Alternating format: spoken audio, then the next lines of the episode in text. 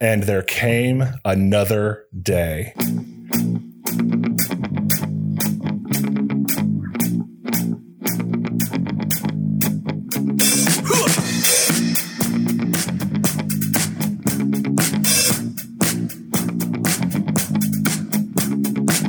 Hey son, you having fun? Just staring from across the room. Ah. You got to strut your stuff, and I'll show you just what to do now. You gotta dance, gotta make your advance, you gotta show you've got guts. I got a move that'll make them swoop, and it's called the two-step strut. Now dance with me.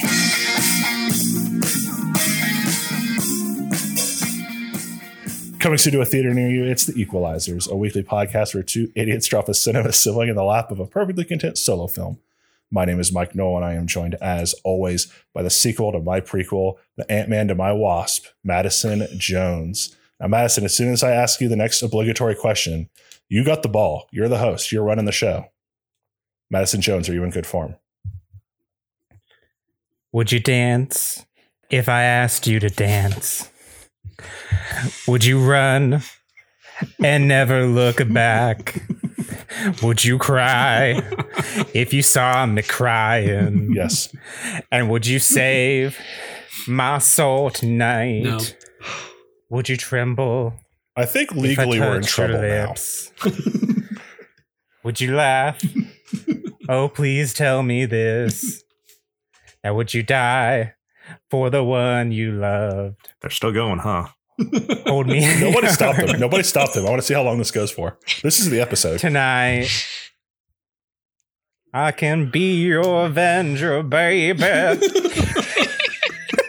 Keep going. Nobody told you to stop. They're gonna run out of song I can avenge the way, the pain. There's a finite amount of lyrics to this song. and, and we're going to see how many of them they can get through. Madison, tell me right now, is this a musical? Did you write a musical for this? Oh god. Oh, I wish I, I wish I could. Uh, yeah, I wish, I wish I could. Um, if I had You had, had 52 weeks. I did have fifty-two weeks. Yeah, but yeah, and I mean, you know me. I did not use all of those You know, weeks well. you know the expression Uh, Rome the musical was written in 52 weeks. That classic expression. Hello, everybody. Um, welcome to the um, what the fuck is this, Mike? It's uh, what the fuck did I do? I don't even know what I did. That's fair. I also have written pitches for us in a blackout fugue state. Uh, see Cats episode one, The Macavity War, for more information. Uh, we're here for the Avengers, baby. This is it, episode 104. We did it, Madison. Another year of episodes in the books. So we got our friends together. Uh, we got goofs, we got japes, we got heroics, we got laughs, we've got tears. We don't have a Benedict Cumberbatch appearance at the end, I'm guessing. Uh, spoilers for WandaVision. fuck. Well, we might as well wrap it up. then. Yeah. Anyway, uh, special thanks to the Banana Boys for our. no, it's here. It's Avengers time, baby. And uh, should we get them out? We've locked them in the cupboard for 52 weeks uh, with one mason jar for potty time. Uh, bring him out. Bring him out. All right. Well, let's start with. I had to pause to make sure. Alphabetical order. We have Co- Comrade One and Weed Dog Enthusiast They should- Daniel Na. Oh god, it was so dark in there. I know, I know. We don't pay for electricity in the closets because why would we? Yeah. Okay. Uh, next, Oh, we yeah, hi. no, you're- Listen, Uh, I don't have any projects in, in this team up, so you know I don't even know why I'm here. I'll be back for phase enough. three, though. Don't worry. Daniel was last here for Cats episode three, uh, subtitle that I don't remember. I think the last Jellicle. Uh, Yes. that was the last time we saw Daniel for episode sixty nine. nice. Nice. Legit, I forgot I was on that one. It was enough of a fever dream that you probably blocked it from your mind, like most people who listen to it or who saw Cats. Uh, Yeah. Also joining us is uh, the once and future guest, Santa Claus, Jackson Eflin. I realize I should have written down your names in alphabetical order. Than I know. I'm, I'm just watching you like trying to do it in your head. English major. Okay, Jackson, you're so smart. Name all the letters. Checkmate. Fehu, Oh my. Uruz, Thurisaz, uh, Gebo, Wunjo. Uh, Why did I just grow a full beard? Jackson, welcome back to the Equalizers. You were last with us, I believe, for Dora and the race to Chernobyl. That sounds right. That was also one where you were arbitrarily in my dining room. Yeah. Yeah. There were no other reasons I'm here. Also joining us, lastly, the superstar of the first Avengers film, the breakout star, Hollywood darling, ancient old god, and confirmed servant of Satan, Kiley Neal. Kiley, welcome back to the Equalizers. The last time you were with us was the first Avengers film, and no other episodes that anyone thinks they heard your voice on. That's true. I missed you all very much. What, how many, uh, how much, how helpful have you been to Satan since your last year? I guess I don't have that many follow up questions. I mean, obviously there's a pandemic on, so I've been very faithful to Satan. Yeah, I was gonna say, seems like you're doing a pretty good job, pretty bang up job. yeah, yeah. Hey, Madison, for the trailer, cut out the clip of Kiley saying, obviously there's a pandemic on, so I have obviously been very faithful to Satan. Can we just cut that out? Uh, blurb it on her resume. yeah yeah we'll we'll make sure to really really that that'll be the first tweet out for uh that'll be the first like little buzzword on the on the poster We'll put in the episode Uh, copy in quotes. Yeah. Um So yeah, we're back, baby. Last time for any new listeners who decided to jump on here for some reason, um, 52 episodes ago, I took 27 of our episodes and I forged them into a shared cinematic universe with a superhero team called the Avengers, featuring Liam Neeson's Hannibal Smith from the A Team, Mrs. Florence Zimmerman from The House of the Clock in the Walls, Kurt Russell's Santa Claus from the Christmas Chronicles, Sky Captain from the Sky Captain of the World of Tomorrow, and as it turned out, a werewolf clone of Romy from Romy and Michelle, who is now also half possessed by the ghost of Mario Mario. Uh, I also forgot to your mention. follow e- everybody followed that Yeah. everyone And like, also- everyone gets that I also forgot to mention Luigi Mario, who uh, Mhm. has like a Wolverine type flood nozzle that he activates uh, for combat. Uh, we are here now because Madison has he written. does uh-oh Oh. you were the one. You were the one who put that episode on the list of homework, and you. this is going to be wild. Uh, well, there'll be a fun no prize for anybody here or listening who can explain why suddenly Luigi doesn't have that anymore. Anyway, we are here because Madison has written the follow-up blockbuster sequel, The Age of Ultron, to my Joss Whedon's Age of Ultron to my Joss Whedon's of the Avengers. i'm hoping this one's better It's probably going to be based on the Not a high title. No, really not. I mean, I had Jumanji games in mind, so really not too difficult to get over that bar. But Madison, you have written this pitch for us. Uh, we're going to be reading this. Correct me if I'm wrong. Uh, it's going to be a table read, correct? We're going to be doing the voices. You're going to be reading the descriptions. yes yeah Cool. i'll be doing some i'll be doing some of the voices as well um i'll be uh Oh, director, actor. I see. yeah yeah yeah yeah yeah A triple producer, writer. You know, I'm quadruple threat. Um, uh, Also, you have a gun. yeah. Also, I have a gun. I always have a gun on me. Just a regular Will Smith. Yeah, yeah. Uh, um, spoilers: Will Smith does not show up. Sorry, Yeah. sorry, we robot fans. Well, that's Um, credits on another episode of The Equalizers. All right. Um, did you have any uh, before we begin? Do you do you have any um, beginning bits? I did not plan. I I, I, did not plan expect you to, any. to do it, have anything for this other than the movie. um, I do have some uh, tomatoes. I went to the tomato patch. Uh, last time we did this, I because we were doing the Avengers, I found Rotten Tomatoes reviews of the movie The Avengers. Um, I only found one. It was 16 Google pages of all the dialogue from the B movie.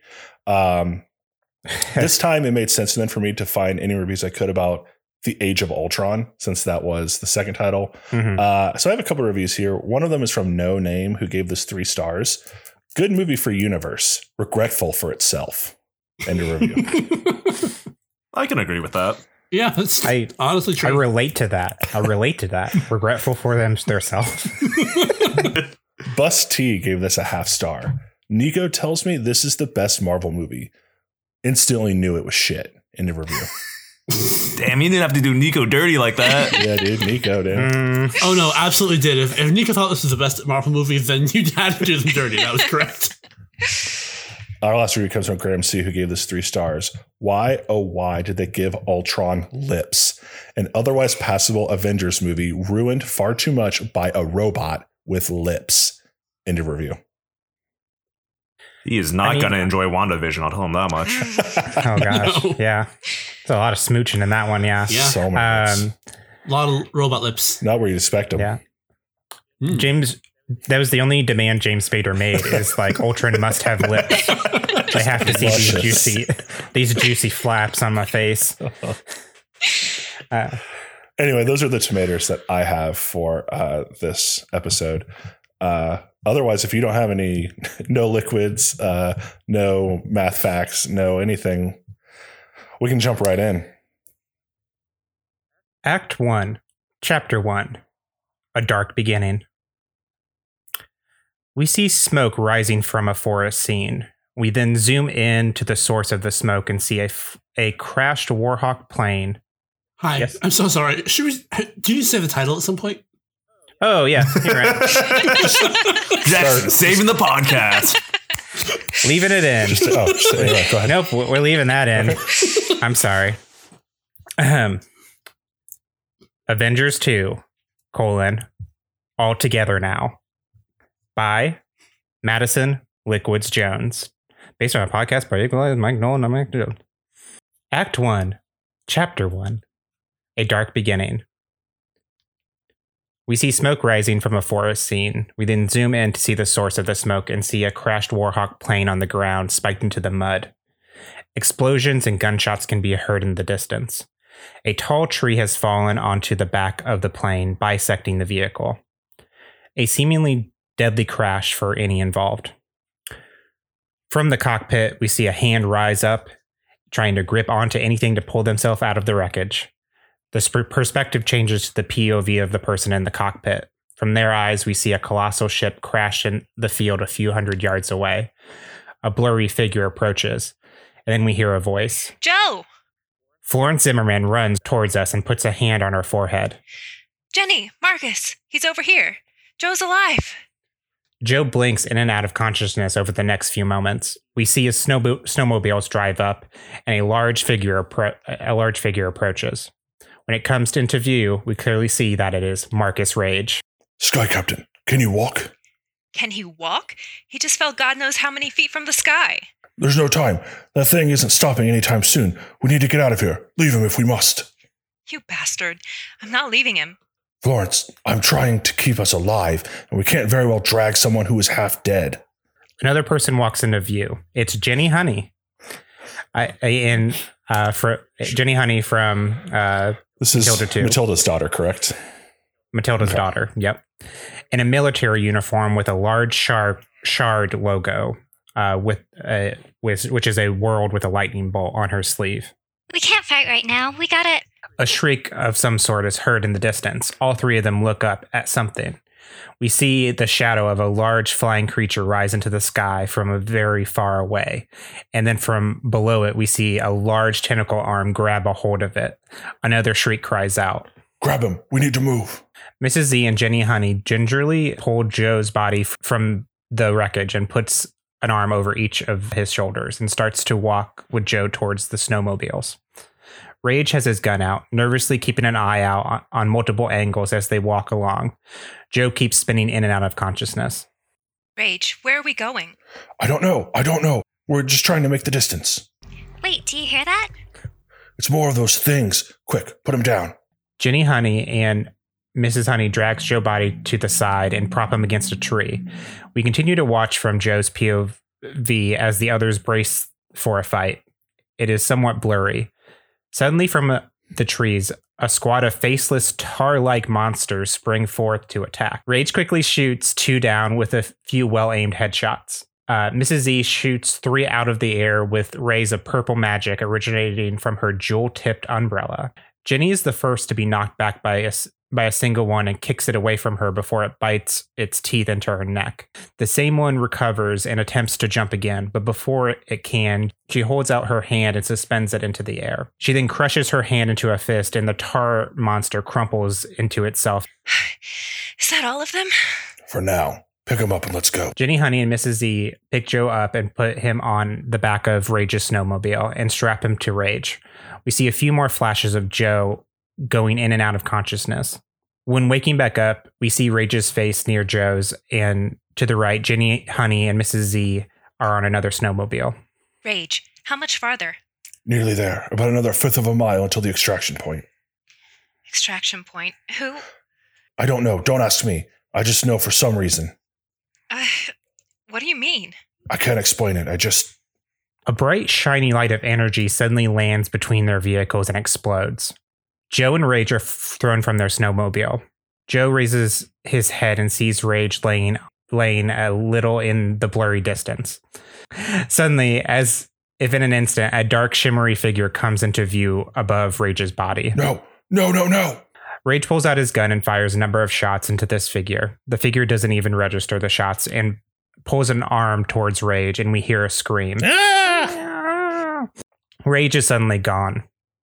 We hear Joe murmuring and trying to f- fight to stand. He struggles to his feet, looks at his gun, and then back at the blurry figure. Well, there you are. The figure starts to walk towards Sky Captain. Sky Captain's hands are shaking. Incoming! Suddenly, out of the sky, Howard the Duck Uh, comes uh, shooting yes. down from shooting down, whacking Mjolnir across the figure's face, launching them yards away. Get out of here. Howard flies towards the figure. Mrs. E suddenly run runs up with Jenny. Joe, we need to run. They take off running, but it isn't long before they are inter- interrupted. Howard the Duck's body gets thrown in front of them, still alive but bloodied. Howard. Eh, I'm I'm okay, Toots. I think Sky Captain looks back and sees a towering dark figure approach them. The thing is at least 10 feet tall. Its shadow encompasses all of them as they uh, lay and stand in the snow. They all look up in fear as the darkness encompasses them.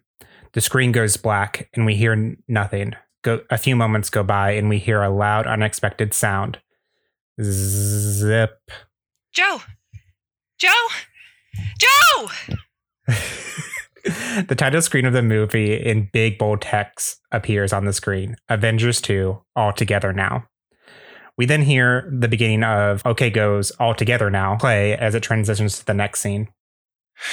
It's all still the same. Everything's untouched, but forever changed. Oh, we're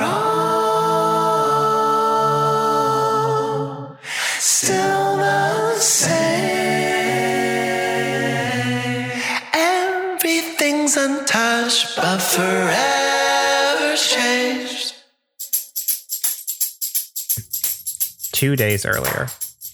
Chapter 2 Mrs. Z and the family. Lois, Lois Barnavelt. We now see the quiet and quaint neighborhood of the house of the clock in the walls, aka the locale of the Barnavelt, the estate. We focus in on Louis Barnavelt, played by Christopher Mintz-Plasse, who is walking down the street and approaches the house, but trying to avoid the, the paparazzo uh, following him. Louis is holding a long box. Lois Barnavelt.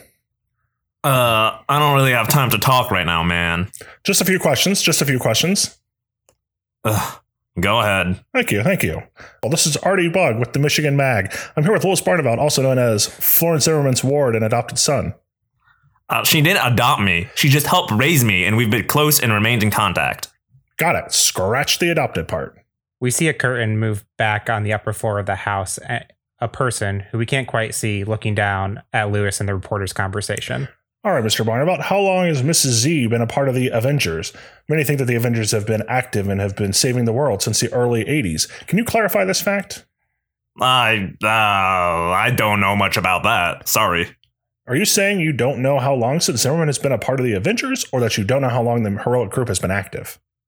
Uh, neither, I guess. Uh, alrighty. Next question. It is confirmed that the disgraced and known terrorist Colonel Hannibal Smith took part in the events of the Great Rift last year and then suddenly disappeared. Do you have any thoughts about where he could be or if he is in government custody? I have never met the man and was not there last year, so couldn't really tell you. I don't know much about any of this. Sorry. Are we done? Just one more question. Will everyone be available for an interview? Is she home now? I haven't gone in yet, so I'm not sure. But I can pretty much guarantee you that she doesn't want to speak to you. Now, if you'll excuse me. Lewis pushes past him and walks up the drive after securing the gate behind him. Okay, well, do me this at least. I mean, in the official statement, Shard reported mentions a Chris. My sources tell me that this Chris was Chris Kringle, aka Mr. Father Christmas, aka the Santa Claus. Got any comment on that? Lewis makes his way up the porch and opens the door before answering. He moves his hand over the label of a long box he was holding.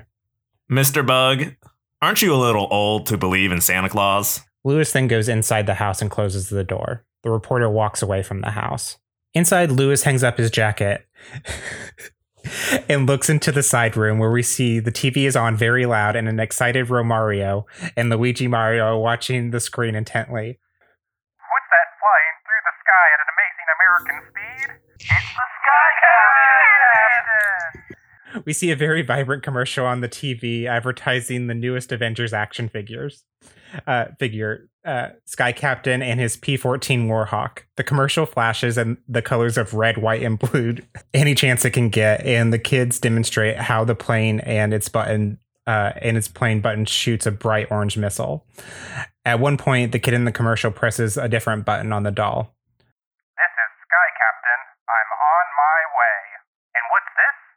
We hear the sound of tires screeching and then see a toy version of the A Team van come rolling through a plastic brick wall. a button is pressed on the van and an action figure of Hannibal Smith comes out of the top along with a Gatling gun, which is at the helm. One of the kids grabs the doll and presses the button on its back while moving its toy toothpick to its mouth. I love it when a plan comes together. We stop watching the screen and then move back to the living room. Damn it, my action figure isn't near as cool as this. Well, at least your Yes. well, at least your gets an actual 12 inch figure. Mine was only a 6 inch access- uh, accessory to the Mrs. Z set, and they called me Dog Trooper. That was the coolest part of the set, though. Whatever. The Lost Boy wooden figure mini set accessory to the Sky Captain one was better. oh my god. Luigi looks back at Lewis. Oh god. Tell him, Lewis. Tell him that the Dog Trooper is the best part of the Mrs. Z set. I will not. See? What I will tell you is that to turn that off before Mom, uh, I mean Mrs. Z, sees. You know how she hates that crap. I do, in fact. Mrs. Z is standing at the top of the stairs listening in on the conversation. Hey Madison, uh, this script is really fun. I need you to go ahead and join us in the back half and just turn this into the like Munster style sitcom of this house. Oh, it's getting its own Disney Plus spin-off show for sure. Thank God. Turn that rubbish off. I should have never let that thing in the house. Which one? I mean the TV. You know that. Now, what was that man with the tape player talking to you about, dear? He's been camped out in that van on and off for nearly three days. I think I even heard the topiary scaring him off the per- perimeter the other day. Oh, that? Nah, that was the result of him getting into Mario's mushroom patch again. They are a real bad time if they aren't taken in moderation. Anyways, did you get it? Was it at the post office? Lewis brings forward the box and holds it out to Mrs. Z. On top of it, the box reads, From Chris, hope this helps. Mrs. Z points upstairs. Lewis, Romario, and Luigi Mario nod in agreement and they all go upstairs. Romario gives a large smile. They enter Mrs. Z's room. All right, so how will this work again? Mrs. Z brings out the long box and opens it up and pulls out a shimmering umbrella. Mrs. Z inspects the entirety of the item, opening and closing it, and eventually notices the hole uh, with grooves at the top of the umbrella's tip. ah, I see. Mrs. Z takes out her jewel spellcasting focus and twists it into the grooves. Oh. I, I thought this was an umbrella blowgun, and I was so excited for that. All right, let's give it a shot. Luigi, prepare the surrogate. Luigi Mario walks over to a table with a sheet. On it, uh, and on it unveils what can only be described as a metal mannequin.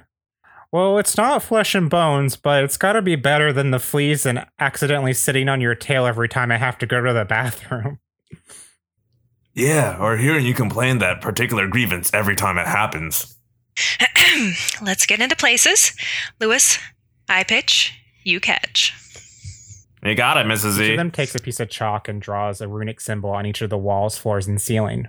Luigi Mar- Mario then steps to the side while Romario steps into a drawn pentagram on the floor. Mrs. Z then nods at Lewis and points her Umbra staff at Romario and begins say- saying an incantation.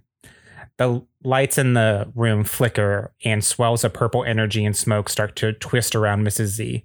Lewis looks nervous. This is clearly new territory. Oh, I just want to step in here real quick and say, as an actor, I've the creative choice that Luigi Mario has become a heavy smoker, and that's why he sounds like this. also, I can't do an Italian accent.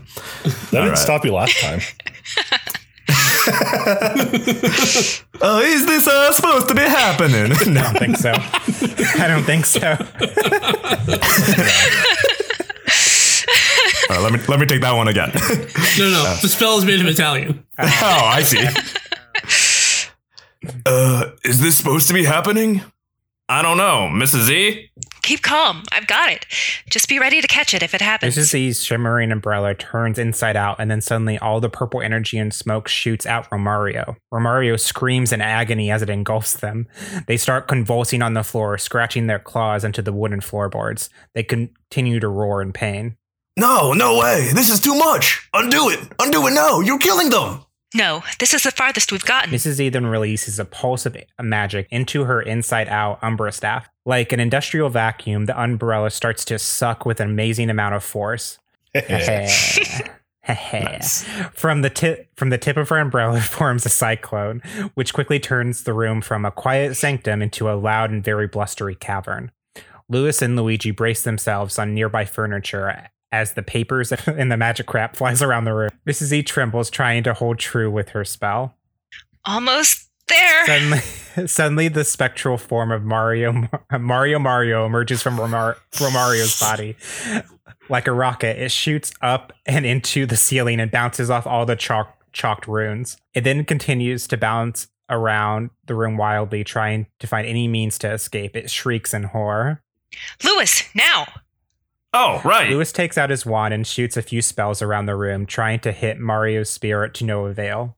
The spirit keeps bouncing off the walls wildly, breaking vials and knocking things over. I'm also, Get a grip, Did- man. Save my brother. oh, go uh, ahead. Daniel. I'm sorry that I there's been I didn't realize there were multiple moments in the, the beginning of the script where you're talking to yourself. hey, you know what? I'm used to it. Don't worry. I do this a lot. Uh, get a grip, man. Save my brother. I'm trying. Lewis then lasers his focus and shoots one more spell. This one creates a tether to the bouncing soul. That's it. You've got it. Now drag it to the surrogate body. You got it, Mom. Uh, I mean, Mrs. Mom. I, I mean, Mrs. Z. Stumbling with his words, Lewis loses Lewis loses his focus on- and his spell sputters and then loses its grip on the spirit. Mario's spirit then screams in disgusting horror and then dive bombs back into Romario's body. Romario's Romario's body shoots up in a reaction. It's me, Romario. Their eyes then roll back, roll back, and then pass out. The room returns to normal. Damn it. I'm. I'm sorry. It's okay, Lewis. You just need to get a grasp on your emotions. Your spell is an extension of yourself, your whole self. Uh, so is Romario going to be okay? They look at this sleeping Romario and see it looks like they're dreaming that they're running. They're fine. That was close. The closest we've ever been. It really was. It seems that this Umbra staff of Chris's did the trick. A bit chaotic, though. I seemingly had little control after the spell was initiated. It seems like I have to see it through to the end if I start it. Very curious. Very dangerous is more like it. How would Chris get a hold or make such a thing? Christmas typically doesn't usually vibe with necromancy. You'd be surprised. What? Not worth the explanation, but you can ask Chris yourself when we see him. When we see him, it's like 207 days until Christmas. That's a long time wait. Oh, we won't be waiting that long. We're heading to the North Pole now. Now? Yes, now. I need to talk to Chris about this staff. He left no instructions, and I need to know more about the properties of this particular spell focus if I'm really to master it. Go let him know we're coming, will you, Lewis? Will do. Lewis walks over to the vanity in the corner of the room and taps his wand to it a few times and speaks an incantation. Make something up, Daniel. Do it, coward. Wow, that's some like fucking um, Stanley Kubrick energy. Um, hibbity bibbity figgity Yeah. fop. Great. Magic mirror. Speak like a mop. The mirror shimmers. the mirror shimmers like a r- like rippling water for a few moments, then turns to normal. Hmm. No answer. That's strange. Try the flyboy. Lewis taps the wand again to the mirror. Chapter 3 The Christmas Gunner. We see as the camera rush rush through a series of clouds. Through the crisp white nimbus burst a P 40. I think I keep changing the, the number of the Warhawk. Whatever. The P 40 Warhawk fighter jet. Its hull is painted a deep ruby red and an emerald green. It does a show offy barrel roll. We hear a yell of excitement from the cockpit. Woo! We zoom in. No, more excited. More excited. There we go. We zoom into the cockpit and see Joe Su- Sullivan, aka Sky Captain, with a large smile on his face. Damn, Chris, this thing is wild. Suddenly, a small side mirror on his panel uh, starts to shimmer and ripple. Joe touches the mirror, and the visage of Lewis appears on it. Uh, hello, Joe. Oh, hi, kid. Good to see you. Yeah, um, good to see you too, Mr. Sullivan. Joe is just fine, kid. Everything all right? Did you did you enjoy those weird vials and rocks I dropped off at Christmas? Oh yeah, I've made so many potions and scryed with those. Thank you. Anytime, kid. Well, not anytime. Once a year on a particular night, but you know what I mean. yeah. Well, did you ask him? Oh, uh, not yet. Seriously, Lewis, let me talk to him. Mrs. Z takes over as as the focus of the mirror. Hello, Joe. It's nice to see you. Hey, Florence. Nice to see you too. I assume this is not a friendly check-in based on how you just sidelined the kid there. That kid is 31 years of age. I think he can take it. Are you in your plane right now? Yes, ma'am. Brand spanking new. A gift from Chris.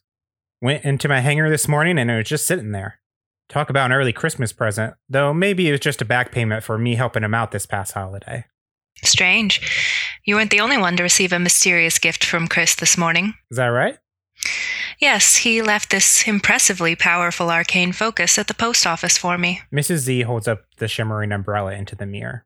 Never seen anything like that before. Does it like not get wet or something? It does way more than that. I was hoping to get a hold of him to ask him about it, but no one picked up when we messaged. Have you spoken with him recently? Nope. Not since since December 26th. He said he'd be in contact once he needed to get things moving for next Christmas. Him and Mrs. Surly have a system in place. Mrs. E stares at the umbrella for a long few moments. We hear faint whispers coming from the staff. Um, Florence, are you still there? Is this thing frozen? She snaps out of it. Uh, yes, I- I'm fine. I'm for certain I need to go see Chris now, though. Would you like to join me? Even if it's just to say thanks for the gifts? I mean, I've got nothing else uh, going on. Not a whole lot to do for a 113 year old World War II pilot. You realize after Hannibal, you are technically the second youngest of our little group, right? Don't remind me. I'm technically older than. Don't remind me that I'm technically older than that old grimace. I'm wondering if Hannibal received a gift too. Mind checking in? Uh, I don't know, Florence. Hannibal sort of likes his privacy. I barely heard a word from him before Shard's report came out. And then when Face, you know, Yes. he sort of just dropped off the edge of the earth. Well, nearly the edge. He's pretty isolated right now. Wait, you know where he is? Sending the coordinates now. Did you kill Face? I did kill Face. Face is dead. Hmm. Sorry, Bradley Cooper. Longitude. Of the four of them, you picked the one that I, I care the least about. So Longitude and latitude coordinates appear on the mirror. Joe quickly writes them down. I'll see you both at Chris's. The mirror shimmers and returns to its regular uh, reflecting state. Wait, wait, you want me you want me to bring him too? Florence? Florence? Ugh. Always the fetcher, never the fetched. Joe presses a button on his panel and the plane accelerates forward with a great speed, leaving magical shimmering dust behind it. We watch his plane disappear into the distance. Chapter 4 Just a normal home. Our viewpoint changes from looking at the sky to looking straight at the ground, then we zoom in on a black car pulling into a cul de sac in Miami, Florida. The car pulls into a driveway of a simple ranch style home. That exits the car is Bridget, aka the Irish goddess and antagonist of Penelope 2. She's wearing big, chunky sunglasses. She lowers them for a moment, and we see the monocle of future sight has been permanently fixed to her left eye. She eyes her neighbor who is tending to some shrubbery on his lawn. She walks up to the door, trying not to make eye contact with him. Oh, hi there, neighbor. We now see that the neighbor is played by Andy Daly. Oh my god. Mike knows what this means. I know exactly what you've done. Uh, so- Bridget sighs and then puts on a fake smile and turns towards him. I'm going to do my best Irish accent. You're going to love it. oh, oh boy. Okay. oh, ahoy there, neighbor. Good to see you. Nice. That's not bad. Yes. She tries to move towards the door very briskly without continuing the conversation. Whoa there, where's the fire? Got some time for your neighbor? Well, I guess. What can I do you for? Well, me and Nance have been talking, and we would just to have we would just love to have you and John over for a thrilling board game night sometime. Board game? Yeah, partner. And don't you worry, we aren't uh, plebeians playing Monopoly and Uno now. We're slinging Catan and Carcassonne over in these parts. Oh boy. Well, I'll have to discuss it with John sometime. She tries to move even more towards the door. Hey, speaking of John, haven't seen him in a few days. Everything all right in your neck of the woods? Uh, yes. He's been on a business trip. I see. What does John do again? He's a carpenter. If you'll excuse me. Carpentry, huh? I guess that would explain all the banging we've heard from your basement these past few weeks. Yep, yep. He's always down there working on his projects. Chairs, desks, different types of chairs. Really don't know much about it, to be honest. Interesting. you see, I've been hearing that banging all week. Yeah, you said he's been on a business trip? Bridget looks at Andy nervously. Listen, Andy, I really have to get inside. Sorry to keep you, neighbor. They got a little bit Australian right at the end. It gets very Australian, sometimes British, sometimes unidentifiable. I mean, just like Katie McGrath. Bridget goes inside and quickly closes the door. Andy looks on, and we see the whites of his eyes quickly turn black and then return to white. Bridget, now on the other side of the door, takes a deep breath. May have to kill him. May have to kill who? Ah! Metal Mario surprises her. Damn it. You platinum imbecile. You startled me. Why so on edge? The neighbor. He was asking a lot of questions. He's been airing Krampus work downstairs. Speaking of, does it look like we're on schedule? You are the one with the future eye. Can't you just see if we are on schedule? It's not always on, you dimwit. I activate it as you do with the replicate coin. Plus, life is a little boring if you know everything. I guess. I wouldn't know. That's for sure. Loving this conversation.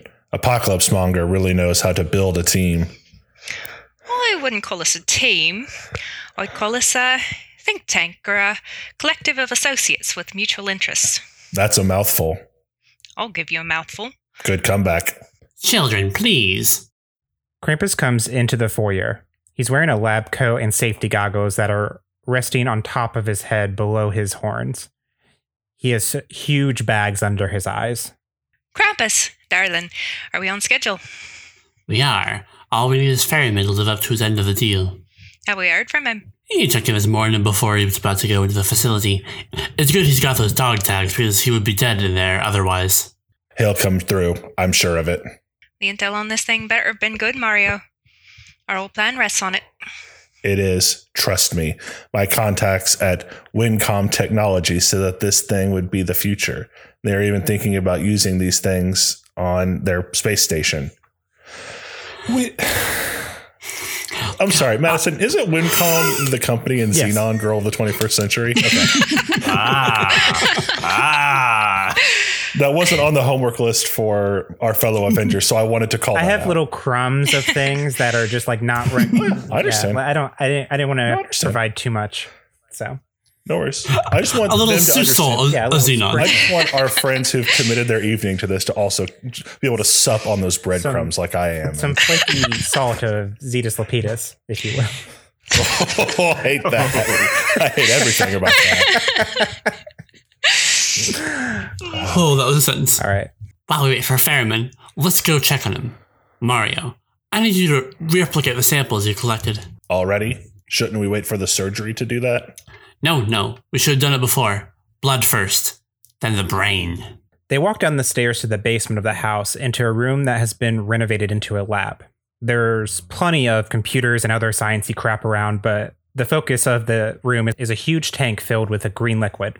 In the tank, a human-like figure is floating. There is uh, condensation on the surface of the glass to the tank that is obscuring the figure inside. Krampus takes their hand and wipes a streak of condensation of condensation away. Inside, we see Nappa the Vegeta floating inside. Damn you. I wanted to play the Vegeta. Outside the house, uh, we see another black car pull up in the cul-de-sac. Out of the car, out of the driver's side, exits Ferryman. He looks as if he's just been put through the wringer with sweat and ash on his face. We see he is wearing a black jacket that is clearly has bullet holes in it.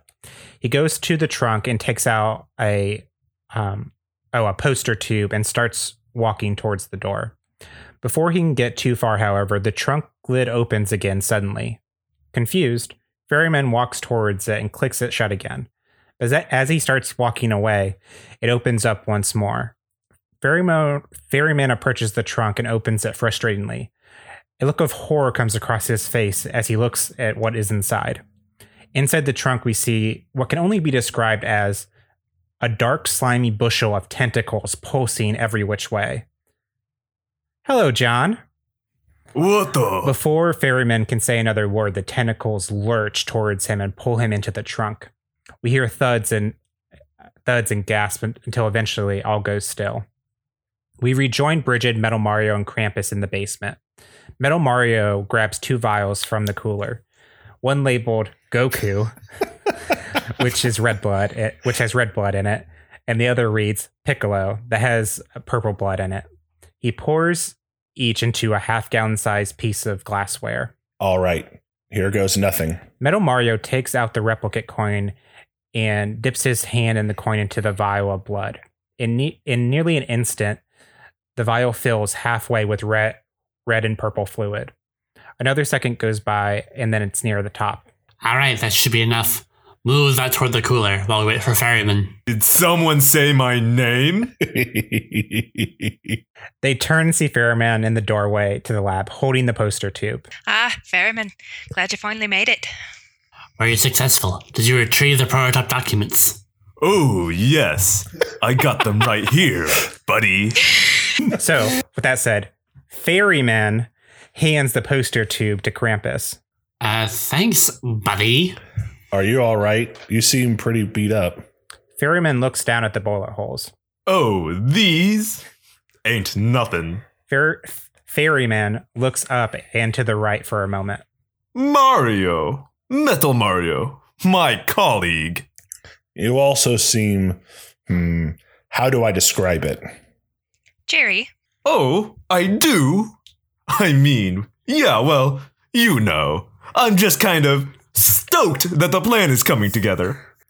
Hmm, yes, I too am stoked. This is a very good development. Now, let's take a look. Krampus opens up the poster tube and takes out a large piece of paper and rolls it out onto the table in the middle of the room. Uh, uh, at the top of the paper reads Norton Robotics Positronic Brain Prototype Number C3. So I don't know what I'm looking at. Does this seem like it will work? yes, Bill, darling. Is this the right one? I think so. Bridget, we take a look to see if this seems like it will work. Sure. Bridget takes off her sunglasses and puts them away. She puts her hand up to the monocle that now sits in front of her left eye. We see a pale blue glow and, and envelop the bauble. Yes, I see. I see you holding the brain. I'm going to go further. The strain to go deeper into the future seems to have strain on her. I see the tank opening, and I see the Vegeta walking out of it and standing in this room with us. All right, that's enough for me.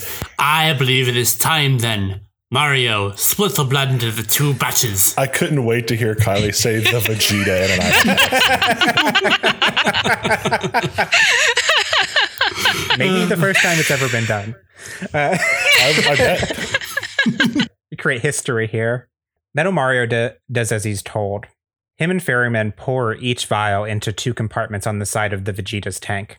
We see the multicolored blood enter multiple tubes and into the veins of the, bod- the body inside. The Vegeta, still asleep, shudders and reels in, in the floating liquid. Are we sure about this blood first thing? He seems to be waking up. We don't want him to wake up and attack us before. Who is the one with a bracelet of skill here, and who has been switching between the schools of bioengineering, chemistry, and physiology for the last few months? Uh, you?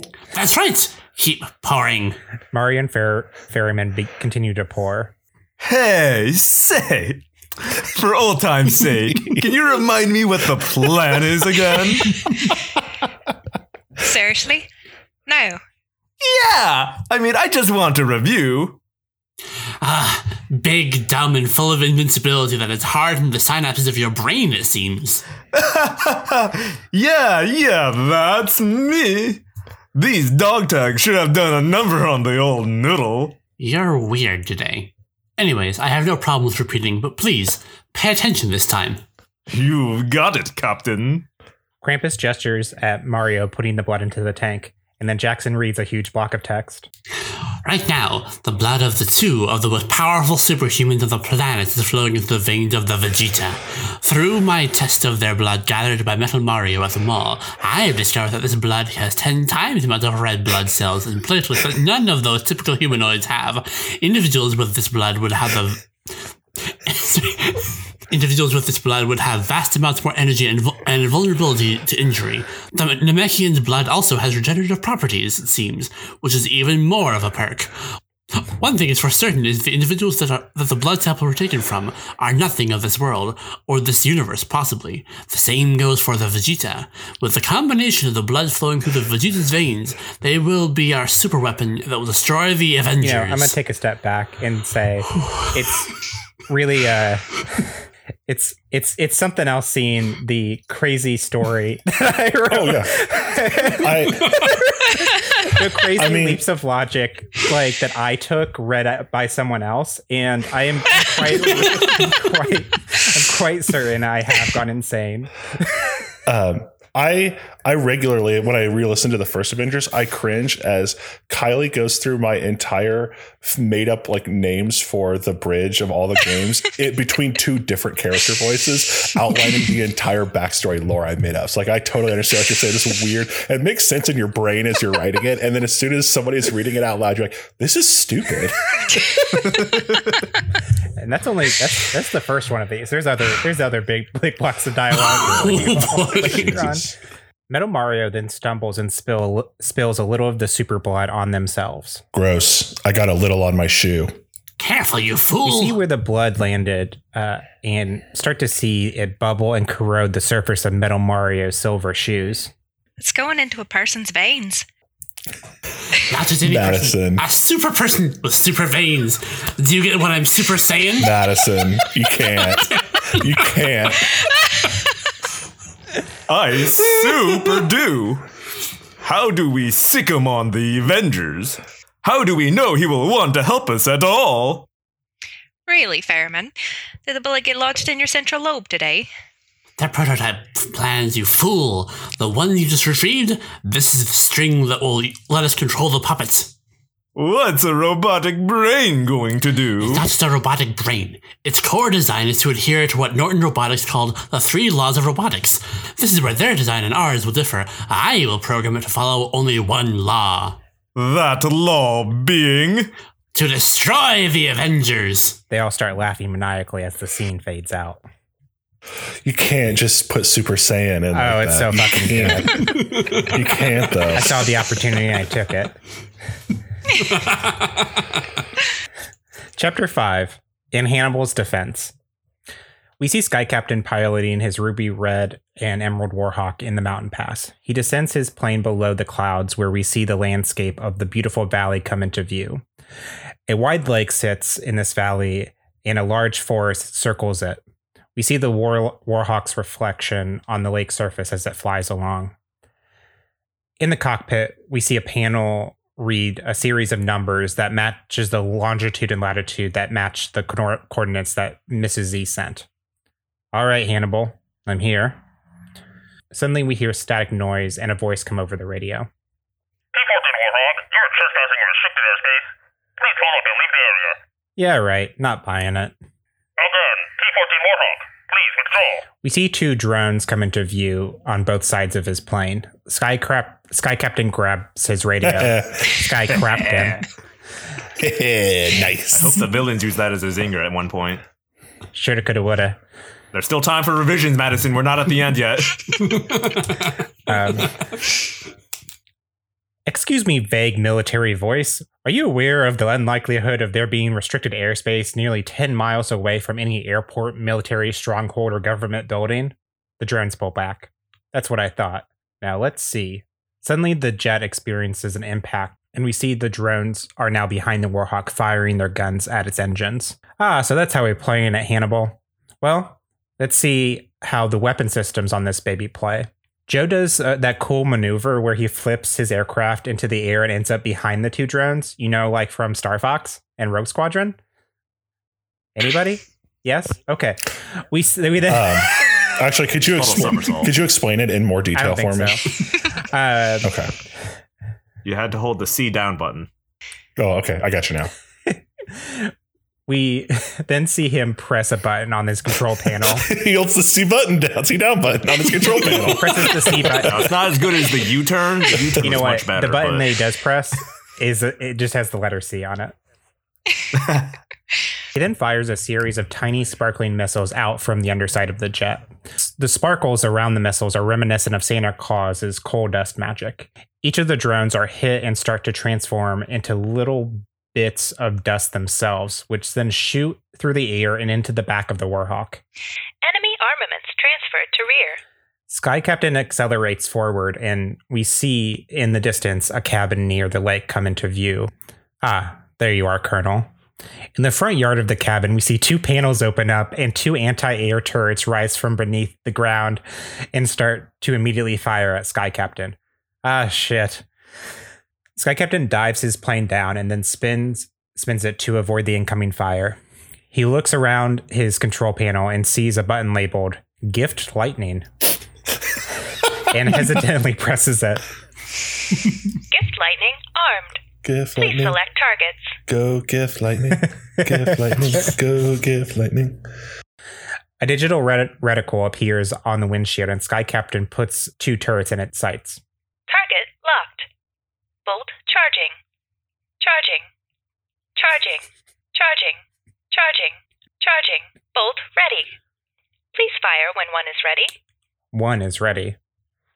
Sky Captain pulls the trigger, which immediately sends out a cloud of crackling energy towards the turrets. It hits them, and we see electricity web around them, then begin to shrink them until they are too small to see. Sky Captain lets out a sigh and flies the rest of the way towards the cabin.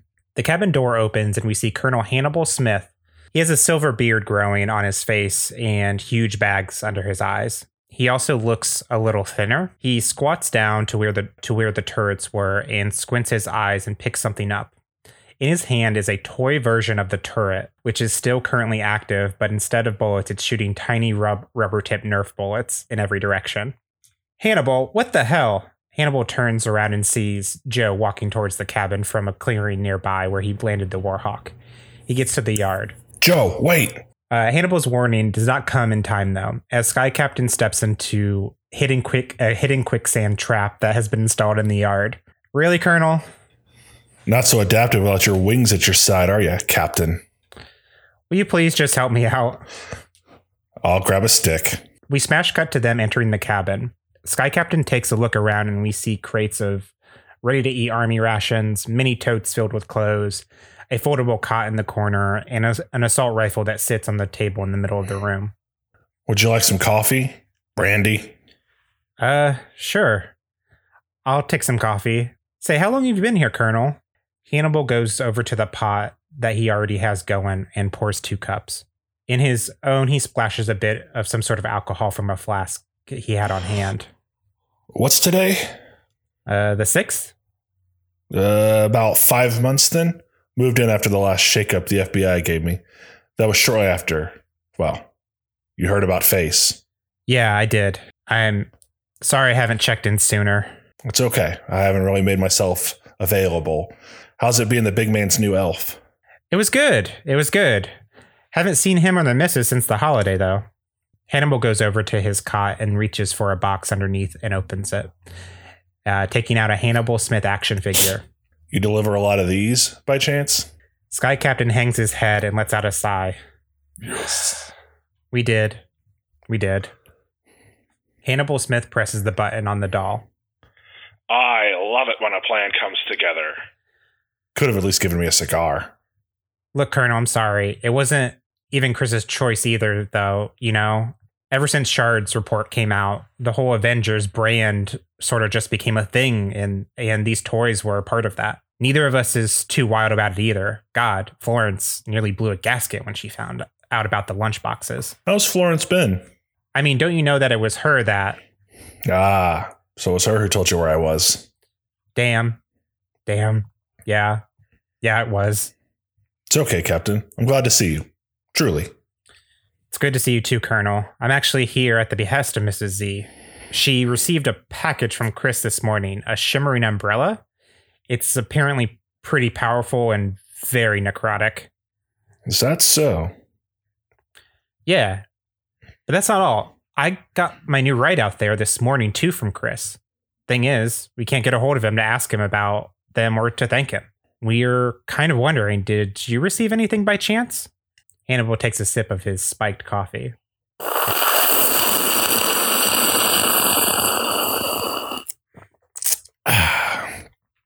No, friend. I haven't I haven't received any deliveries. I'm sure you would know how to find me even with my reclusive methods. That's true. Not even you can escape magic. That's unfortunately true. Unfortunately, very true. Hannibal takes another sip of his coffee.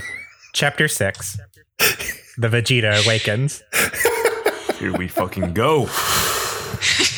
We rejoin Krampus, Bridget, Metal Mario, and Ferryman in their in their lab. The Vegeta's body is still floating in the tank, still jerking back and forth as, as his body fills with blood. I just want to say I'm very happy that you continued the Avengers theme of people in tubes of water. Yes. Absolutely. That's the brand. Those are our action That's Madison's figures. liquids. Our action figures don't come in cardboard boxes, they come in tubes of liquid. Yeah, I mean, Gross. Ooh, hate that. That's why they don't sell. yeah. You can buy Madison's Liquids liquid on the merch store. Oh. Um anyway. So he's really going to be the most powerful humanoid on the planet? Theoretically. Either way, he will have more than power enough to kill the humanoids. The blasted Klaus, though. He'll be the real challenge. He wields powerful magic. We will need some more help on that end. But that's step two. Step two. Enough questions. I need to focus right now. Bridget, are we still good? No changes. Still, I see the Vegeta in the room with us. This is the near future. Good, good. Now stand back and let me work. Krampus approaches the table with the prototype plans on it and touches the bracelet of skill that currently is affixed to his left horn. Ah, yes. Now I see. Here we go. We see a speed up scene of the Krampus making notes on the plans as a few hours go by. We see Metal Mario and Ferryman and Bridget assisting uh, them fetching parts and holding pieces together as the Krampus does their delicate work to the, build the posit- positronic brain. I'm going to say positronic brain one more time. Positronic brain. positronic brain. Boom. There it is. The scene finally slows down and we see the product of their labor after a few hours. They sit down exhausted. Darling, are you alright? Yes, I am fine, my goddess of the gram. It's just sort of taxing to switch between disciplines so much and so fast. I just need a minute before we begin surgery. Surgery. We are activating him now. Yes, we must. Bridget's visions of this future only go so far. We have confirmation that we, if we activate the, the Vegeta now, we will be successful. I must operate now. Get the Vegeta out of the tank and onto the slab. Metal Mario presses some buttons on the tank and the blue fluid drains. He then opens the glass door and drags his limp body to the surgery slab. Yes. Nobody help me. I am fine dragging this body by myself. I don't want to touch him. He's all wet and muscular. Hashtag not my vibe. Whatever. I will say for the listener who hasn't come back from Penelope 2, the entire premise revolved around Brigid using Instagram and vanity to um like gain uh, followers and worship. So this isn't Madison having a stroke and No. instituting this weird Instagram vibe. It is this is canon with the lore. Yes. Hey, Mike, that's for the real fans to know. You don't have to explain Yeah, yeah, anything. yeah, yeah. That's true. But I mean, hey Daniel, did you know? Yeah. Okay. Whatever. With the body on the slab and not getting too graphic, Krampus begins his surgery. They shave the Vegeta's head, remove a part of the skull with some tools, switch out the Vegeta's old brain for the positronic one, and then seals and wraps the head with bandages.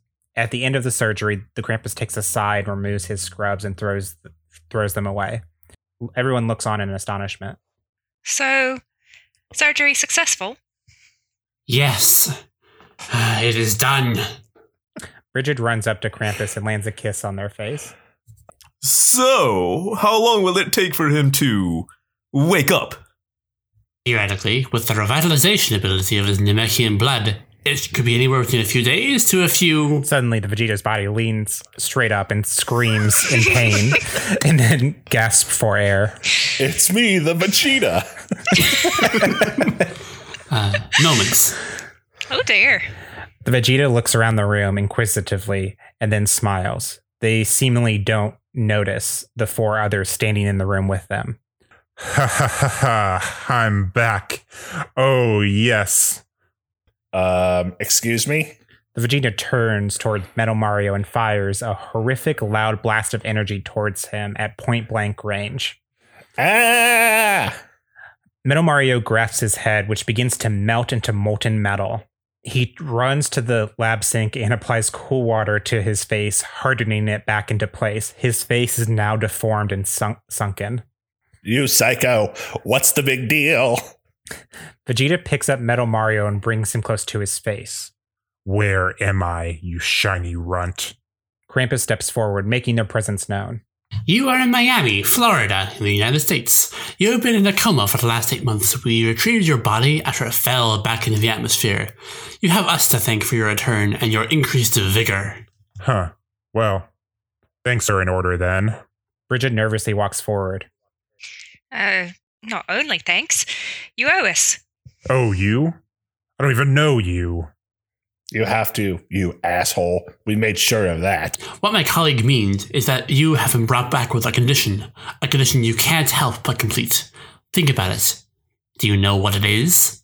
The the Vegeta stares up and searches his mind for an answer. A look of confusion and uncertainty crosses his face. What are the Avengers? Is this some human thing? They are our enemies. Hi, I'm Ferryman. Great to meet you. Ferryman reaches out his hand for a handshake. The Vegeta just looks down at the hand and does not take it. Not just our enemies. They're the only thing standing in our way to this world's disorder and our dominance. I don't care about this puny world. How about I blow it up? That'll surely kill everyone, including your Avengers. That spiky head kid and that green menace. Not to mention that Blart man. That will kill us too, though. Why should I care? I mean, you definitely have my thanks, but not my mercy. You made a mistake bringing me back. That's your cross to bear. My opportunity to leave this rock and get my revenge.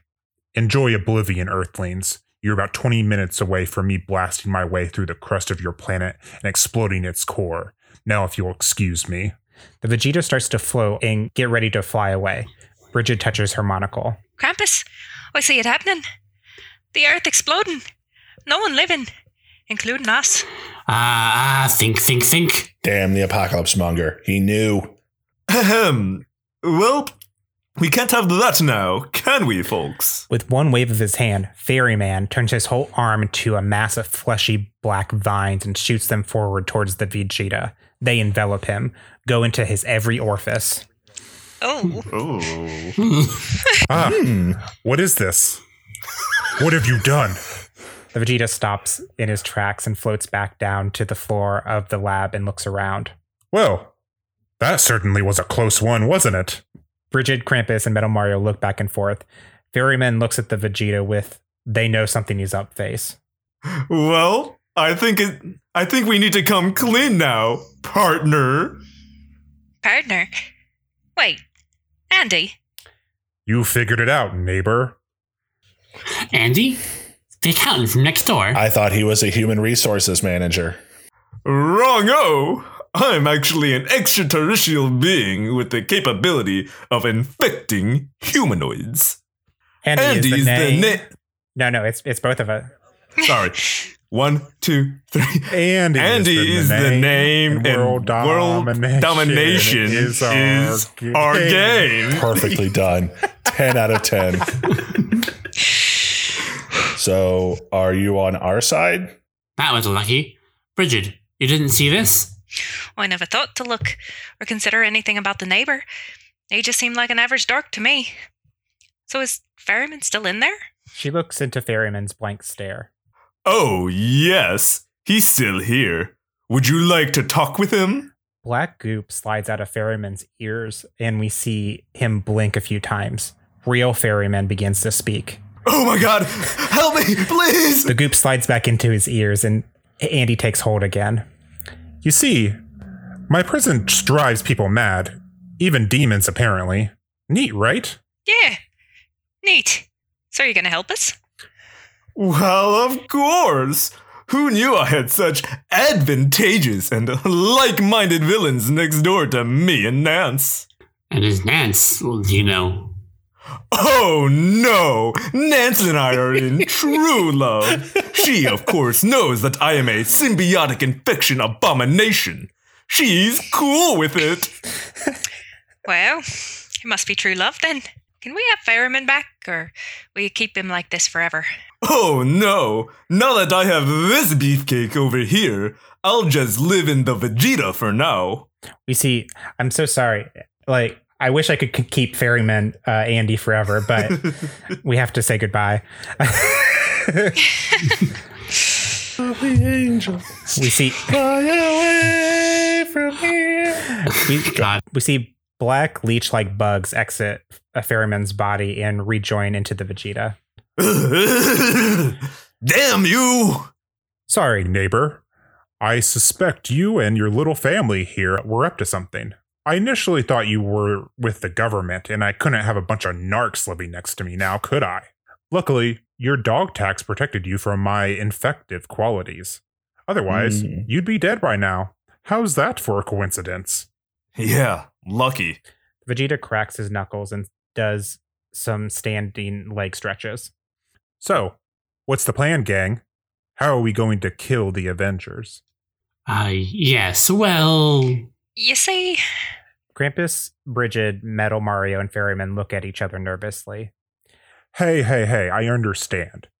Uh, you may not trust me, but I swear to you that I'm here to help, and I'm all in, folks. I mean, I got this positronic brain now, and all I want to do is kill these people. It's like a scratch that I just got to itch. The foursome does a quick huddle and secretly talks about it, most of which is inaudible. They break the huddle shortly after Krampus steps forward. We agree. You are our best shot at the, the Avengers, and that you sort of just saved our lives, so welcome aboard. Yes, yes, yes. Cool to the max. Let's do it. Where do we get started? What's next? Step two. The scene goes black. We start to hear the song We Belong by Pat Dead Benatar play, last heard at the end of the first Avengers. We cut to the scene in Miami, Florida, and follow a van driving dangerously down the road. On the back of the van, we see poorly, the poorly painted words, Pestario's Toys. We view the side of the van, and it has a mural of assorted of sort of distorted versions of the Avengers. In the driver's seat, we see Pestario Vargas, aka the Pest, listening to "We Belong" and singing to it badly. We belong. We belong.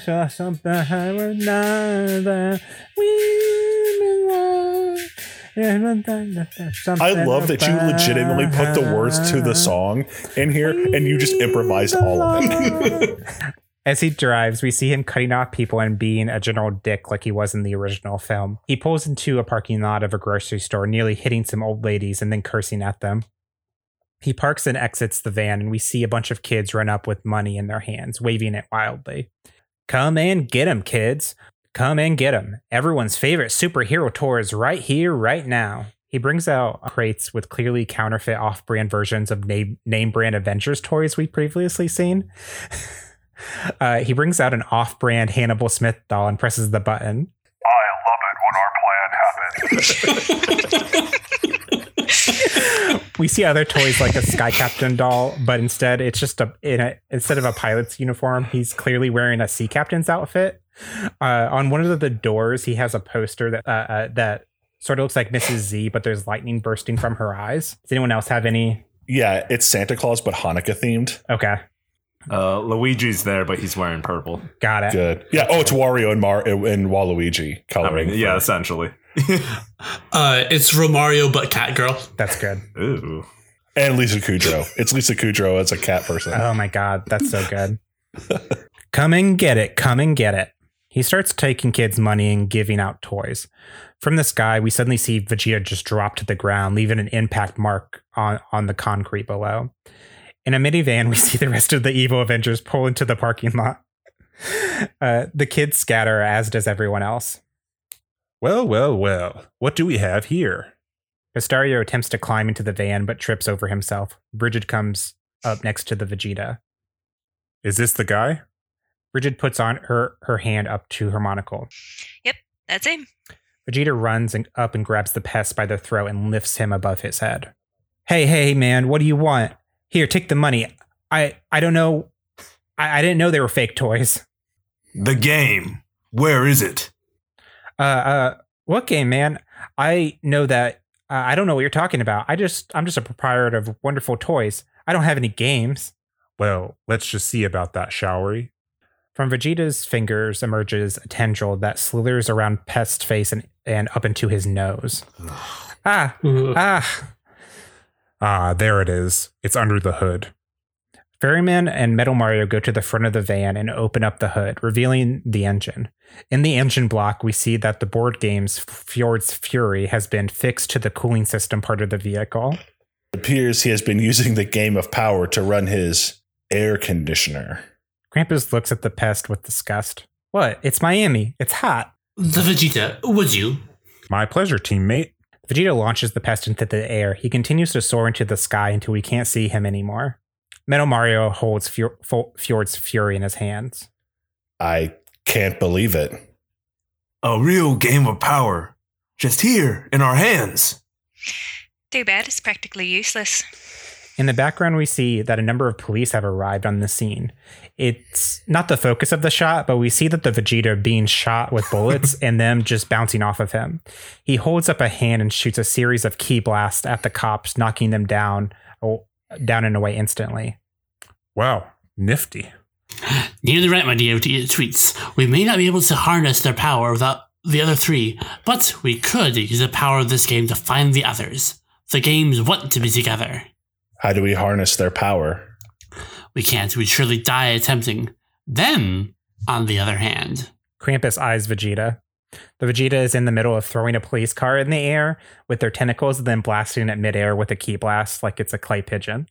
This body is amazing. Eh, excuse me, Andy. Yes, neighbors?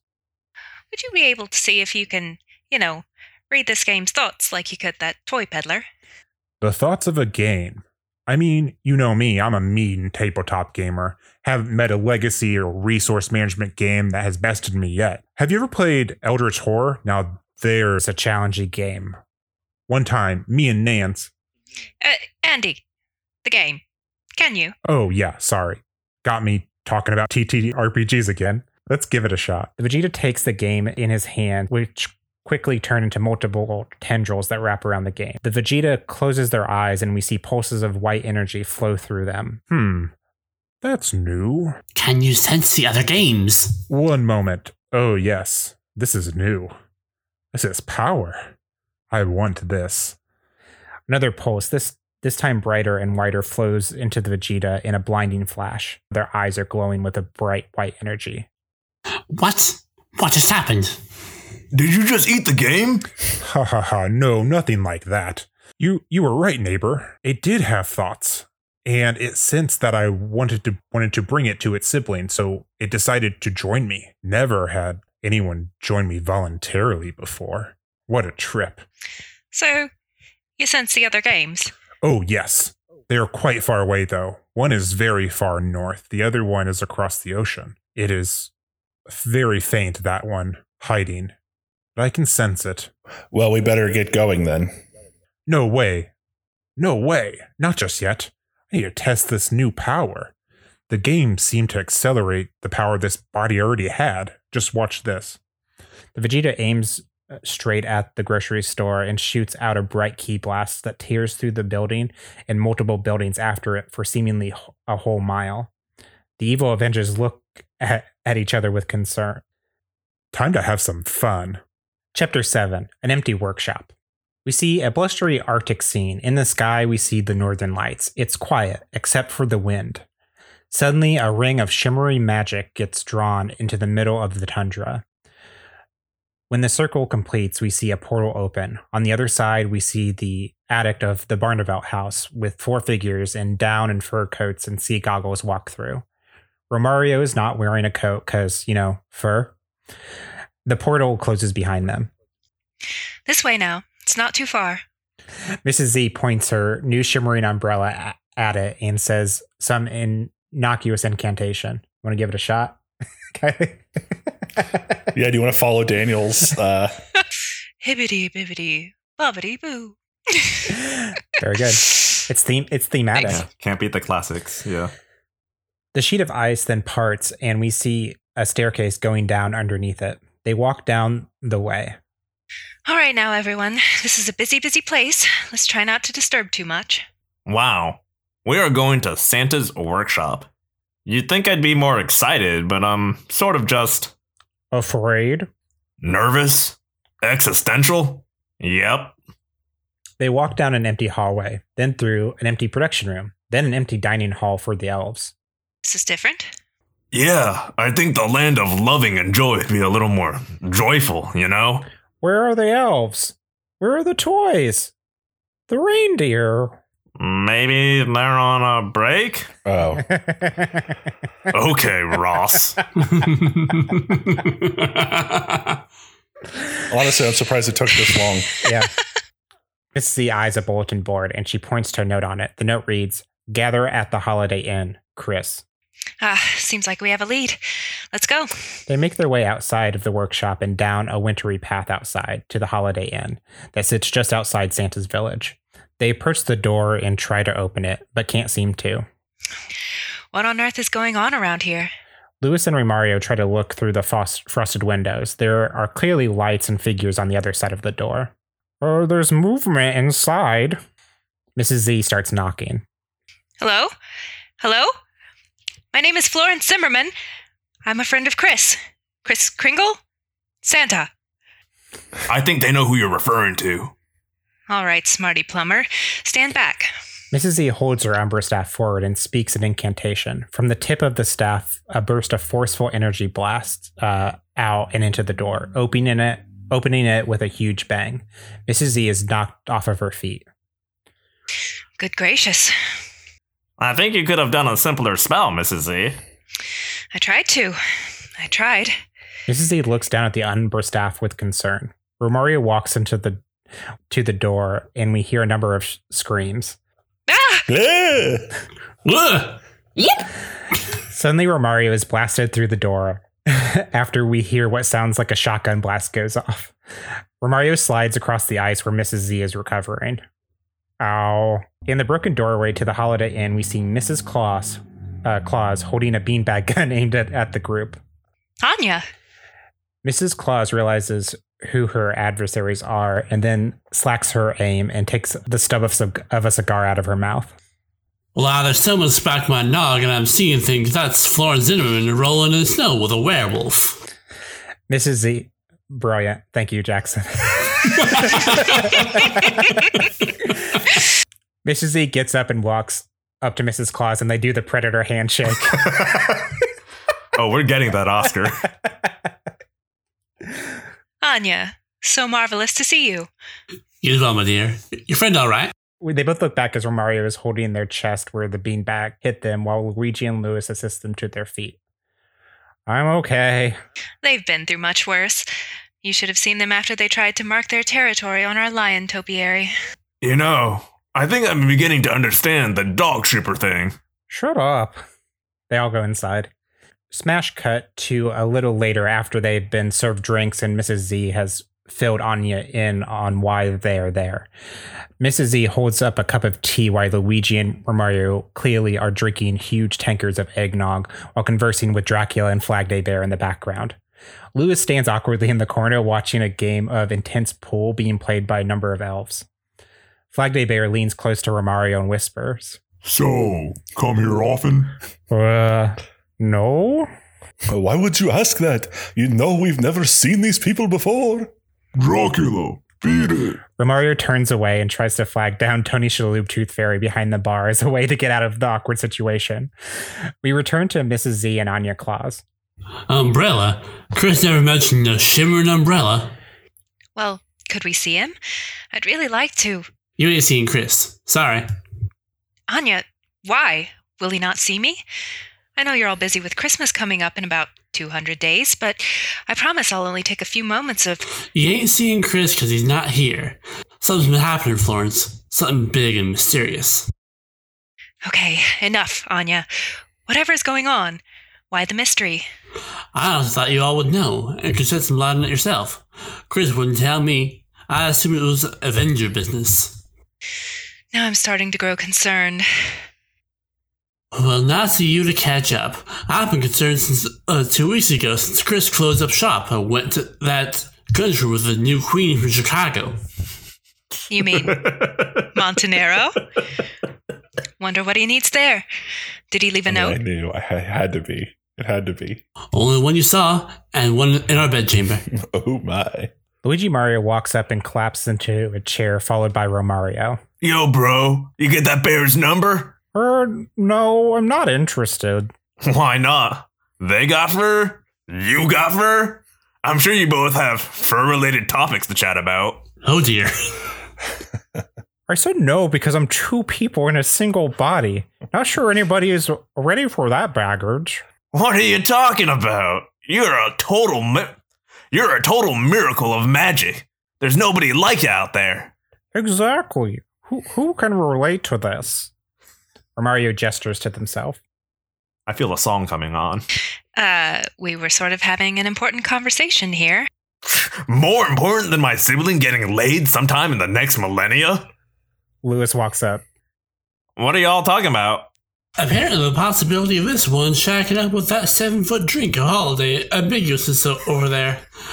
I mean, I don't even know uh, when Flag Day is, do y'all? Sometime in May, I think? Mrs. C clearly looks annoyed. No, I think it's in July. I have no idea. Another reason I just can't date the guy. Enough! so I'm gonna pause. It was this point in writing the script is realize I just want to write scenes with characters from our universe talking to each other for infinity.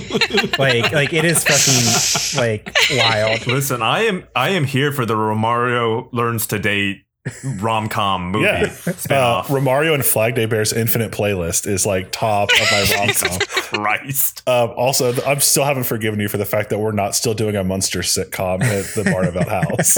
like I've never forgiven you that we left there. Uh, 500 Flag Days of Summer. Oh my god. Ooh, there it Yes. is. There it is. We are doing it. Eternal Sunshine of the Spotless Flag Day. That's going to be some Patreon content right there when we start a Patreon.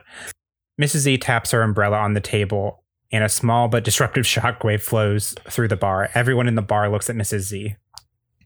Uh, I think it's time to go feed the meter.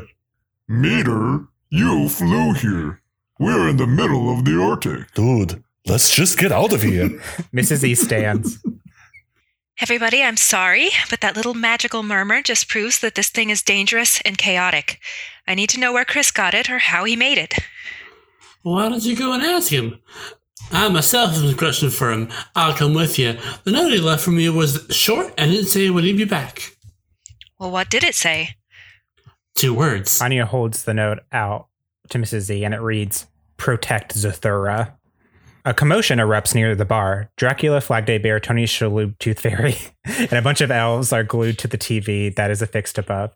On the screen, we see a, news story. The, the city of Miami, Florida, has been decimated off the map. A news helicopter is aiming its camera towards uh, some of the destruction.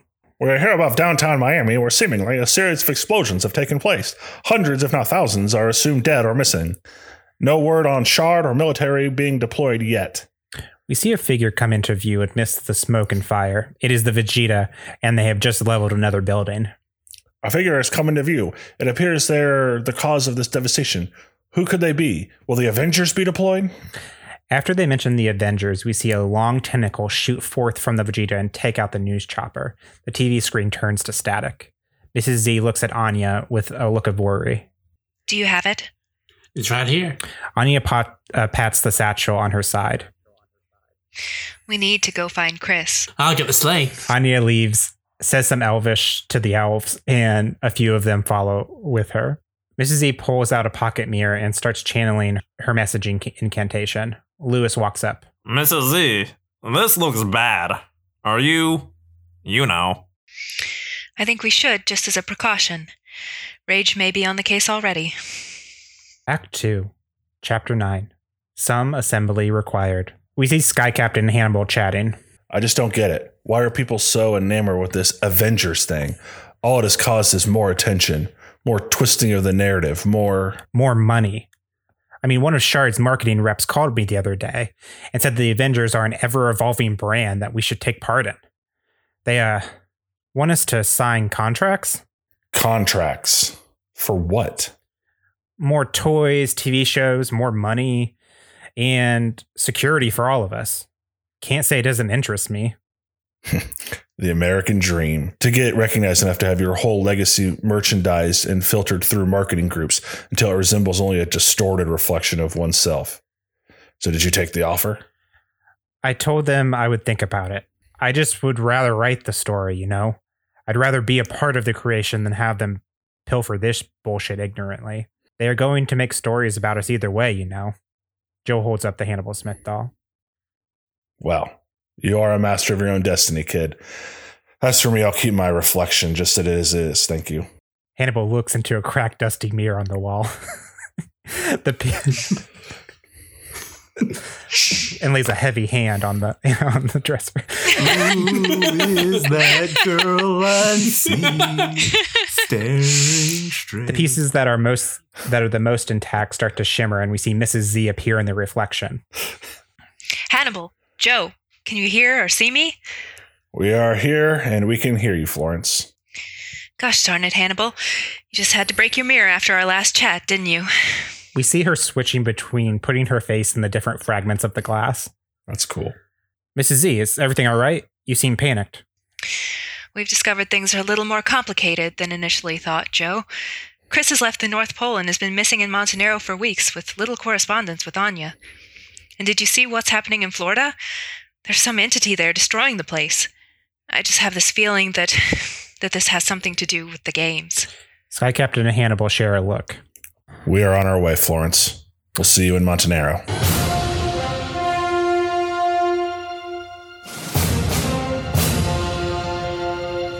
Mrs. Z disappears from the mirror. Hannibal grabs his bag, takes one last whiff of the coffee whiskey, and heads towards the door. Let's go. Now it's only a one seater, so we'll have to get a little snug. We smash cut to Mrs. Claus' sleigh being pulled through the sky by seven reindeer. Now Kara, now Sigourney, now Lance, now Dimitri, on Dule, on Bobble, on Siegfried. We see Luigi, Romario, Lewis, and Mrs. Z in the sleigh with her. Mrs. Z sits shotgun. Pff, Dimitri and Siegfried don't rhyme. They fly through the sky, and we see them approaching the beautiful country of Montenaro's border. Montenaro Palace is a large blip in the distance. Are we going straight to the palace? That's the plan. Queen Margaret and King Kevin will just have to deal. Wow. You really don't worry about this low key Christmas spirit thing, do you? If it were anyone else, I, w- I would, but this country oozes Christmas energy. People are so humble, charming, and just immaculately beautiful here. It's been you went from like the heart smoking uh, lead singer of like the Moulin Rouge to a Southern Belle like that. Just- I love it. That's my entire high school experience. what? So people are just really hot and horny for Christmas here? Pretty much. Wait till you meet King Kevin. Total smoke show. Are we nearly there? Almost. Suddenly, a blast of energy hits one of the reindeer, cutting the reins uh, on half of them. The sleigh starts to fall. What the greens was that? Everybody, hold on. The sleigh continues to tumble as Anya tries to coerce the frantic remaining reindeer to pull the sleigh. The weight is just too much. Another energy blast hits the side of the sleigh, making it spin wildly as it falls. We hear Vegeta's laugh. Ah, what's going on? We're getting red shelled from all sides. Mrs. E grabs Lewis's hand. Lewis, the floating incantation. He nods and they begin chanting. In a few moments, the sleigh slows its tumbling and sets normal, and Anya is able to steady the fall. We're in for a rough landing. Prepare for impact. I don't think so, neighbors.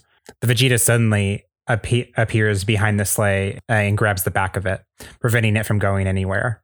They then shoot the rain- reins on the remaining reindeer and they scatter. The Vegeta looks at Mrs. Z, Romario, and Luigi and smiles. Well, well, well, well. Three for the price of one. Now that's a bargain. We see Vegeta's eyes pulsate with energy matching that of Fjor- Fjord's fury. Ah, yes, the game. I'll be taking that as well. Give it to me willingly, and I promise I'll make your deaths quicker and more pleasing. I'll knock you out and suck your brains out through your ears. How's that for a deal? Mrs. Z points her staff at the Vegeta. No deal. A fiery tornado shoots out at the Vegeta, consuming it. The Vegeta reels in pain while we see their skin bubble. Ow, ow, ow, ow. That that wasn't very nice. They shake it off their arms and it turns into a series of veins that shoot out towards the sleigh. We see the veins slither into Romario and Lewis's ears. Their eyes go wide. Romario, are you okay? Talk to me. Romario turns feral and begins to slash at Luigi and slices one of their claws across his chest. The claws rip through their denim overalls and leave a three three pronged scar that begins to bleed. Luigi up punches Romario. Coins appear from seemingly nowhere and they begin to wrestle. Mrs. Z turns to Lewis. Lewis, are you. Before she fi- finishes that sentence, Lewis aims his wand at Anya and unleashes a powerful pulse that throws her out of the sleigh, falling to her certain death. Ah, there the game goes. I'll just go grab it real fast. Oh, they're, No, they're- they're here. Destroy them. Destroy them. Destroy them all now. Now, They're no, here. they're Now they're here. here. No, they're here. Destroy them. What was that? Mrs. E looks at them with confusion. Destroy them. Destroy them. Destroy the Avengers. Destroy them. Destroy the Avengers. Destroy the Avengers. Destroy them. Actually, I'll be I'll be sure to get it off her once I'm done. Hope she's not into too many pieces. I just hate puzzles, don't you? Lewis aims his wand at Mrs. Z and begins to say an incantation as Romario and Luigi are pinned beneath their giant hand in the back seat. Hmm, this is almost too easy. Right after they speak, we see a blast of coal dust magic shoot into the tethers that hold Romario and Lewis. The dust turns the bind into jump ropes. We see Sky Captain's Warhawk fly in. We enter the cockpit and see Joe piloting the jet while sitting on Hannibal's lap. Tell Chris to add a sidecar or something next time, will you? I'll make a note of that. The now untethered Lewis and Romario recover. What? What? What? What was that? Focus. We aren't done here. Mrs. Z opens her pocket mirror and channels uh, and channels into it. In Sky Captain's plane, we see her appear in the tiny side mirror. Joe, Anya got knocked out of the sleigh and is descending fast. Got it. Sky Captain dives and goes in for the rescue. Mom, I didn't want. I didn't mean to. I know, Lewis. I know. We aren't done here, though. She aims her staff at the Vegeta, who has recovered from Sky Captain's attack. She unleashes a powerful frost spell and freezes them in place, and they begin to fall out of the sky. We catch up to Sky Captain, who scoops Anya out of the flying sky with ease. She affixes herself on the back of the plane, holding on for dear life. Sky Captain pulls up and ascends again. In the air, they pass the fa- the falling frozen Vegeta, who flexes out of their icy cocoon and flies to catch up with the plane. They fire a ki blast into its tail. The sudden impact throws the plane off course, and they start spinning wildly, ready for impact. Mrs. Z looks on and nods.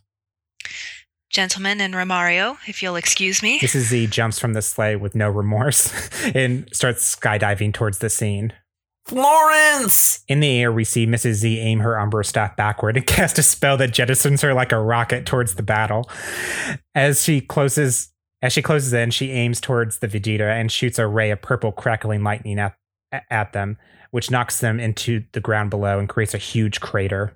She rockets off towards Sky Captain's plane and grabs the back of it and opens the Umbra staff. As if she is Mary Poppins, the Umbra staff acts as a parachute and they slowly descend to the field. Magic is cool, y'all. The Iron Zimmerman. Yes. Oh no, Madison. Oh boy. Chapter 9 The Gokalart. Once on the ground, Mrs. Z and Sky Captain help Anya off the back of the plane that she has been holding on to for dear life. Jesus, what the fezziwig was that? It's hard to say. I've never seen anything like that before. Noticing that Hannibal is there in the flesh, Mrs. Z can't help but go embrace him. It's been a while, Florence. Your letters. Thank you. I'm sorry our last conversation was so heated. Just shut up, you old geezer. She continues to hug him. Anya, is the game safe? Right here still. She pats her satchel. We better get moving. No telling how long that thing will. Before he can finish that sentence, we see three figures drop from the sky, two more gracefully than others. God damn you. The Avengers turn and we see Dragon Ball Evolution's Goku and Piccolo land. In Piccolo's arms is Paul Blart Mall Cop. It's like a baby, like ba- he's holding a baby style, or It's like kind of like, like like fireman course. Fury. Okay. Um, he drops them on the ground. Sky Captain and Mrs. Z form a ba- for, uh, take a battle pose. You should all leave. You stand no chance against that thing. Now, who the hell are these cartoons? they seem friendly. Piccolo does a judgmental scan of them. Superheroes. How about you leave the fighting to those who have a chance? Well, not too friendly. Paul Blart runs up to them and just fanboys freaks out. Oh, jeez. All right. Oh. Grab me with you. Oh my god, it's the Avengers in the flesh! I'm Paul Blart, founding member and acting chair of the Avengers Reserves. I'm sure you've heard of me. I'm sorry? Oh, it's no problem. I'm the one who emails Director Rage all the demonic occurrences that happen in and around the half mile radius of the West Orange Pavilion Mall. You should see the 11 pager I wrote about this guy. He points his thumb over his shoulder, pointing at the, at Piccolo. Piccolo sighs. Do we really need him? He's not so bad, right? We see Ball gesturing wildly and aggressively as he tells the Avengers a story we cannot audibly heal, hear.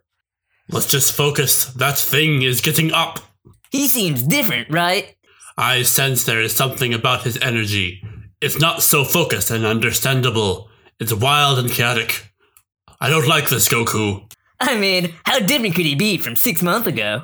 You fool. I cannot believe you are even remotely considered my equal. You know nothing of true battle. I seem to remember you being beaten by me. Yes, and you were merciful. That was your mistake. Another mistake we made with the Vegeta, and we won't do so again. They walk up to the group. Paul Blart is busy showing Sky Captain a doodled sketch of what he thinks his Avenger action figure should look like and do. The group is stunned with awkward. Is it, the, the group is stunned with awkwardness, and nobody knows exactly what to say. Hey, fella, we need to get ready. Why don't you go stretch or something? You got it, boss. Uh, Paul leans in close to Hannibal Smith and speaks softly. Porcupine Hair thinks he's the boss. We all know who the real mastermind is here. And Paul Blart points to himself for a long time as Hannibal just stares at him. It's, uh, it's me. I'm the mastermind. Yep. Well, I'm gonna go stretch. Paul runs off. Goku turns to the Avengers. You should all head for cover. We'll take out the big baddie, okay? Sounds good to us. We have some precious cargo we're hauling. Hannibal looks at Anya's bag. From out of nowhere, a black vine shoots up from the dirt and wraps around Anya's bag and pulls it. Suddenly, other vines burst forth from the ground and wrap around everyone's legs. We see the bag tunneling towards the crater that the Vegeta landed in yards away. We see that they are standing now. Grab the bag. Paul Blart belly flops into the dirt nowhere near its location. Uh, Mrs. E fires some spells into the ground trying to nab it. Hannibal takes the, the rifle out, off of his back, aims it at the, the Vegeta in the distance, and starts firing. The shots seemingly have no effect. I almost got it. One of Mrs. Z's spells lands true, and a spectral rope becomes tethered to the games. Mrs. E has lassoed it. The game bursts from the ground as this tug of war happens. I'm tired of this. Give me Zathura. Vegeta emits a pulse of Fjord's fury energy at Mrs. Z, which shatters her magical tether. They pull the game and the bag into themselves. A great burst of black energy explodes from the epicenter of the Vegeta. In a burst, we see twinkles of starlight. No. The vines seem to recede and everyone is freed. Uh, pathetic.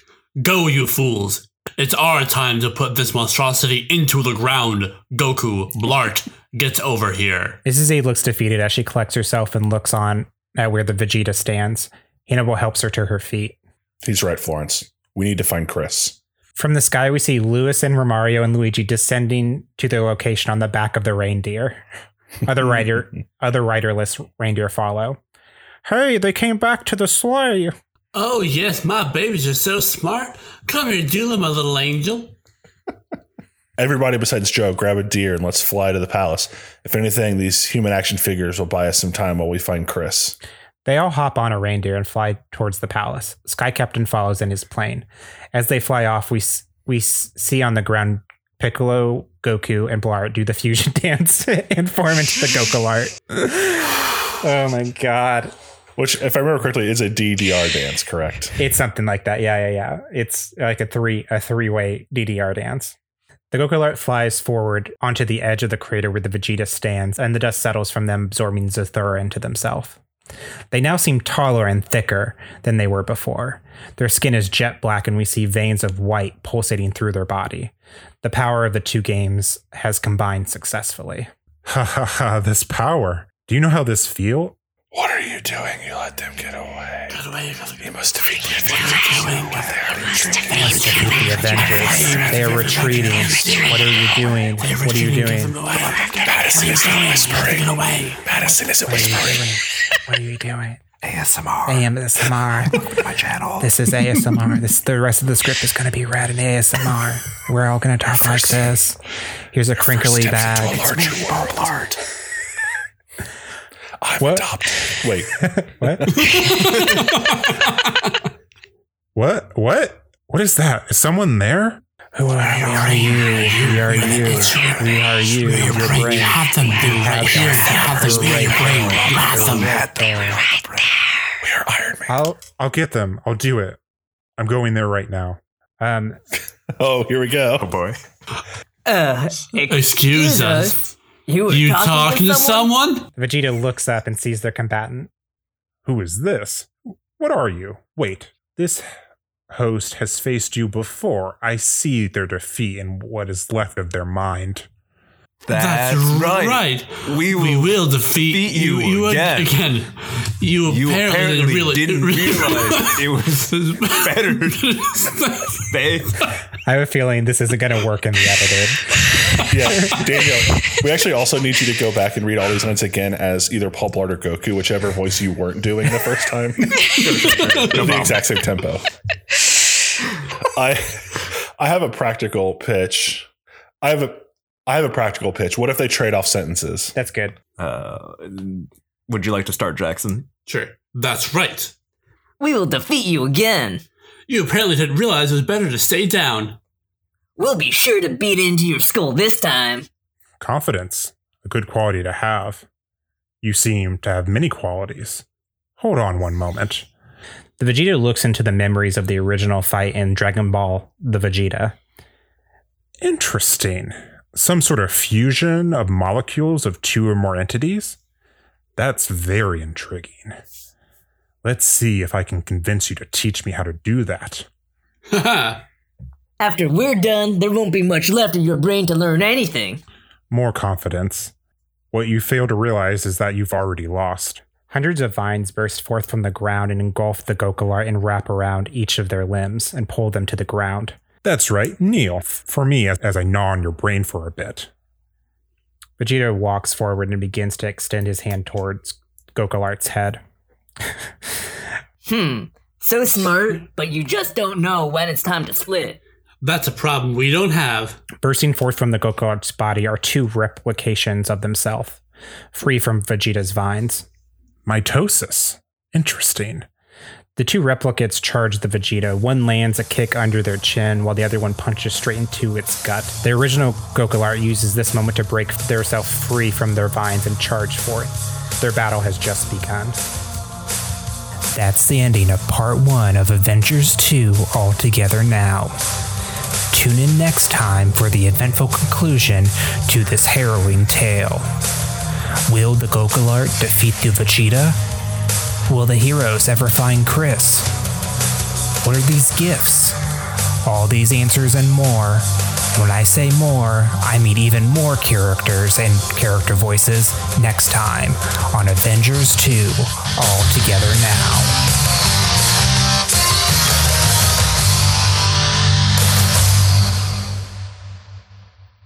I do want to point out before we continue that Kiley told me that we were still friends after what we did to Dragon Ball canon. Um, and when I said that, she said that that movie is so buck wild that we didn't do anything that was out of tone for that film. And I responded, including Paul Blart. yeah. I feel like your version of Paul Blart fits right into the Goku team. Like, it's perfect. Well, spoilers. He's coming. He's coming to town. Coca Lard is coming, coming to, to town. town. he sees you when you're sleeping. No, I hate that. Yep.